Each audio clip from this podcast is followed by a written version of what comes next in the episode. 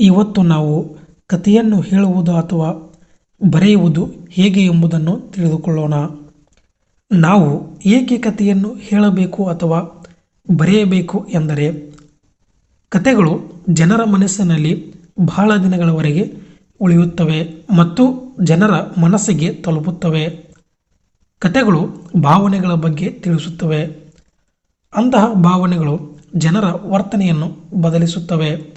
ಹಾಗಾಗಿ ಕಥೆಯನ್ನು ಹೇಳುವುದು ಅಥವಾ ಬರೆಯುವುದು ಇಂಪಾರ್ಟೆಂಟ್ ಆಗಿದೆ.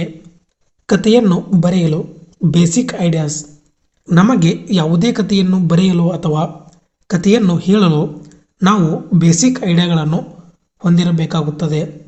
ಅಂದರೆ ನಮಗೆ ಕಥೆಯನ್ನು ಬರೆಯಲು ಅಥವಾ ಹೇಳಲು ಬರುತ್ತದೆ. ಬೇಸಿಕ್ ಐಡಿಯಾಸ್ ಯಾವುಗಳೆಂದರೆ ಕಥೆಯಲ್ಲಿ ಬರುವಂತಹ ಸನ್ನಿವೇಶಗಳು ಒಂದಕ್ಕೊಂದು ಸಂಬಂಧವಿರಬೇಕು ಆದಷ್ಟು ಕಥೆಯು ಚಿಕ್ಕದಾಗಿ ಮತ್ತು ವ್ಯಾಕರಣಬದ್ಧವಾಗಿರಲಿ ಮತ್ತು ಕಥೆಯು ಜನರ ಭಾವನೆಗಳನ್ನು ತಲುಪುವಂತಿರಬೇಕು. ಕಥೆಯನ್ನು ಬರೆಯಬೇಕಾದರೆ ಅಥವಾ ಹೇಳಬೇಕಾದರೆ ನಿಮ್ಮ ಜನರ ಮನಸ್ಥಿತಿಯನ್ನು ತಿಳಿಯಿರಿ. ನಾವು ಜನರ ಮನಸ್ಥಿತಿಯ ಬಗ್ಗೆ ತಿಳಿಯುವುದರಿಂದ ಜನರನ್ನು ಬಹಳಷ್ಟು ಕಾಲ ಅವರನ್ನು ಹಿಡಿದಿಟ್ಟುಕೊಳ್ಳಲು ಆಗುತ್ತದೆ. ಟರ್ನ್ಸ್ ಆ್ಯಂಡ್ ಟ್ವಿಸ್ಟ್ಗಳನ್ನು ಮಾಡಿ, ಏಕೆಂದರೆ ಜನರು ಸಿನಿಮಾ ಥರ ಕಥೆಯನ್ನು ಇಷ್ಟಪಡುತ್ತಾರೆ. Aristotle ideas. ರಾಜ್ಯಶಾಸ್ತ್ರದ ಪಿತಾಮಹರಾಗಿರುವಂತಹ ಅರಿಸ್ಟಾಟಲ್ ಅವರು ಕಥೆಯನ್ನು ಹೇಳಲು ಅಥವಾ ಬರೆಯಲು ಕೆಲವೊಂದಿಷ್ಟು ಐಡಿಯಾಗಳನ್ನು ನೀಡಿದ್ದಾರೆ.